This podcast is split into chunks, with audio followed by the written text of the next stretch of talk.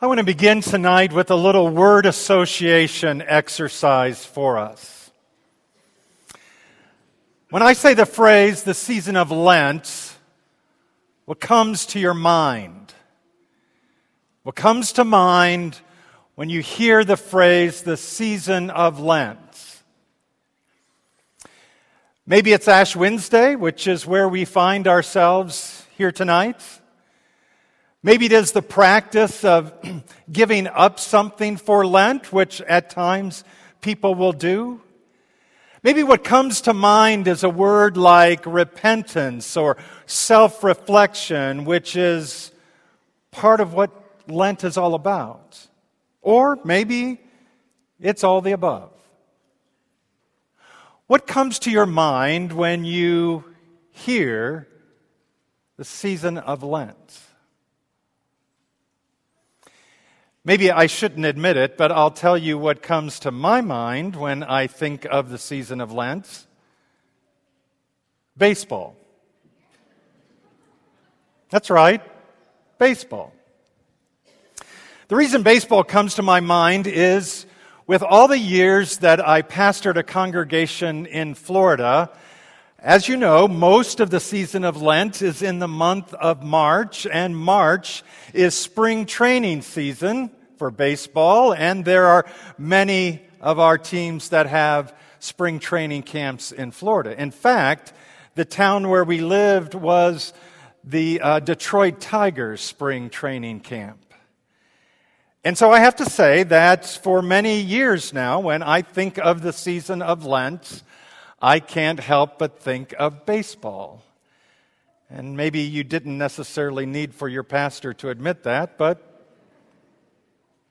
we're being honest tonight. Well, I know that we're not here tonight to talk about baseball. In fact, we're here tonight to begin a season in the life of our faith that maybe is best characterized by this word on the screen repentance. But as we look at that word, let's consider the fact what does it really mean to repent? Well, to get at that, I want to focus on the words that we heard read earlier from Psalm 51. But before we do that, let's remember what happened in the life of David that led up to him writing Psalm 51. You remember the story. One night, David saw a beautiful woman by the name of Bathsheba. He slept with her. She became pregnant. In an attempt to cover up his responsibility for the pregnancy, David calls for Bathsheba's husband Uriah to come in from the battlefield. Now, David thought if Uriah were to sleep with his wife, then the pregnancy won't be pinned on him. But David's plan doesn't work. And because of that, David sends Uriah back to the battlefield and makes arrangements for him to be killed. David then takes Bathsheba as his wife, and she gives birth to their child. Now, at this point, we can say that for all practical purposes, David literally got away with murder, didn't he? As well as coveting, adultery, lying. Until that is, that Nathan the prophet confronts David face to face. Nathan tells David a story that brings David to the recognition of what he has done. And it's believed that that situation is the backdrop that prompted David to write the words that he wrote in Psalm 51. And so, with, from Psalm 51, I want to suggest tonight that there are at least three things from that psalm that we can learn about repentance. And the first is that repentance begins with an appeal to God.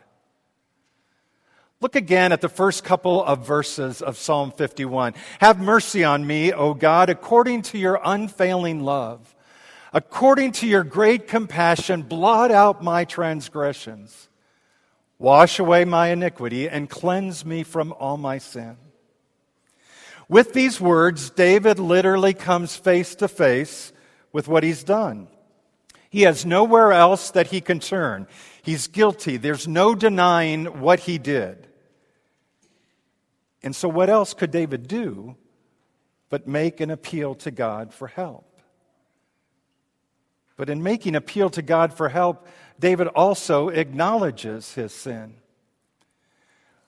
Look again at the words, For I know my transgression, and my sin is always before me.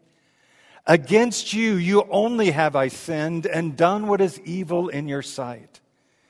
You see, not only does David make an appeal to God, but he acknowledges his sin. He admits wrongdoing. He accepts responsibility. In other words, David isn't denying his actions in the words of this psalm. He's owning them. It's his sin, it's his iniquity, it's his trespass, whatever it is that you might want to call it. David acknowledges it. But not only does David acknowledge it, he also asks God to redirect him in his life. He writes these words Create in me a pure heart, O God.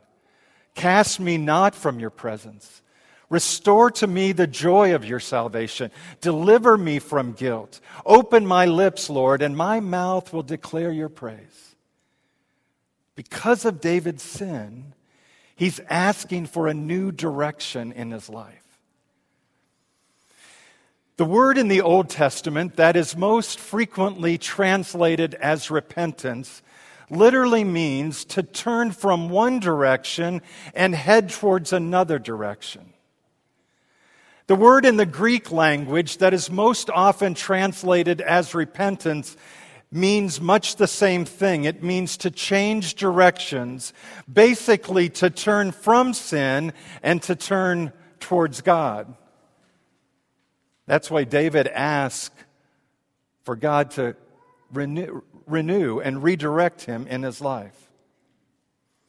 I think altogether, these three phrases are what it means to repent to appeal to God, to acknowledge our sin, and to ask God to redirect our life. But you know that knowing what repentance means is one thing, but doing repentance can be something completely different. And so, if we can be real tonight with ourselves, we all have to recognize that there isn't a one among us who doesn't have reason to repent. Our specific reasons may be different. The guilt or regret anybody might feel may not be the same from person to person.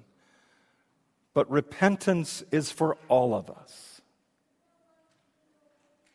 So, what is it for you? And I'm asking that because I want us to, to truly be honest with ourselves. What is it for you? Is it greed? Is it lust? Is it anger? Is it bitterness? Is it hatred? Is it lying? Is it cheating? Is it an addictive behavior? Is it holding on to a grudge against somebody? Is it unforgiveness towards somebody else in your life? Is it a broken relationship? What is it?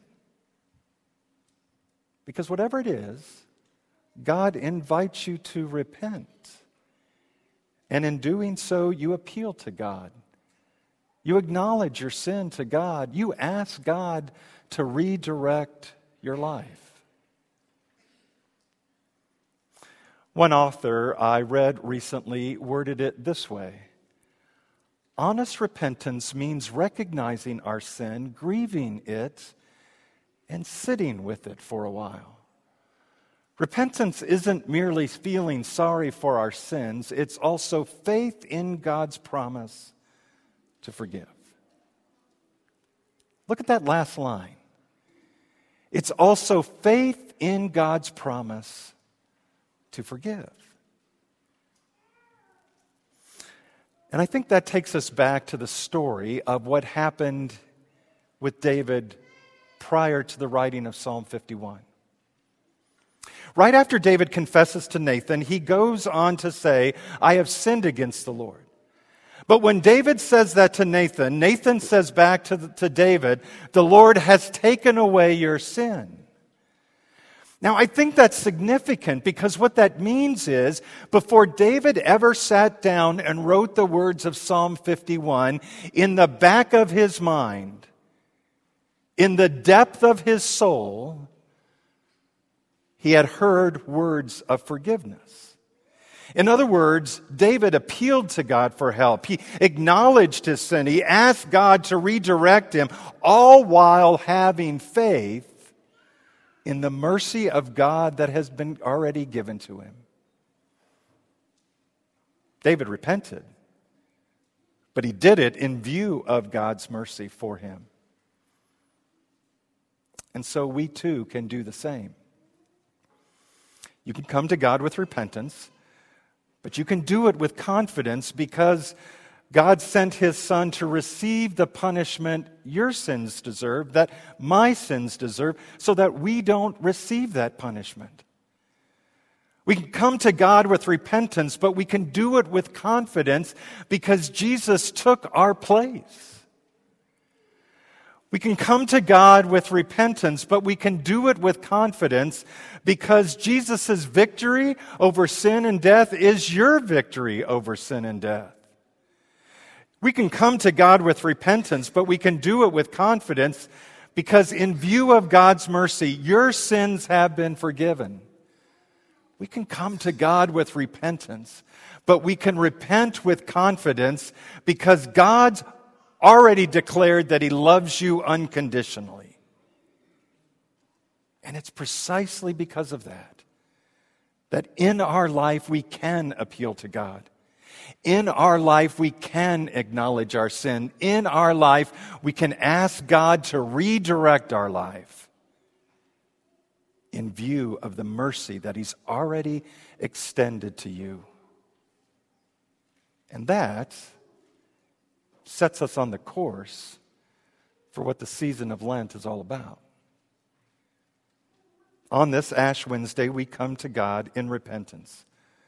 But we do it knowing and trusting and believing in God's mercy for every one of you through Jesus Christ, which you walk with over these next 40 days. In Jesus' name, amen.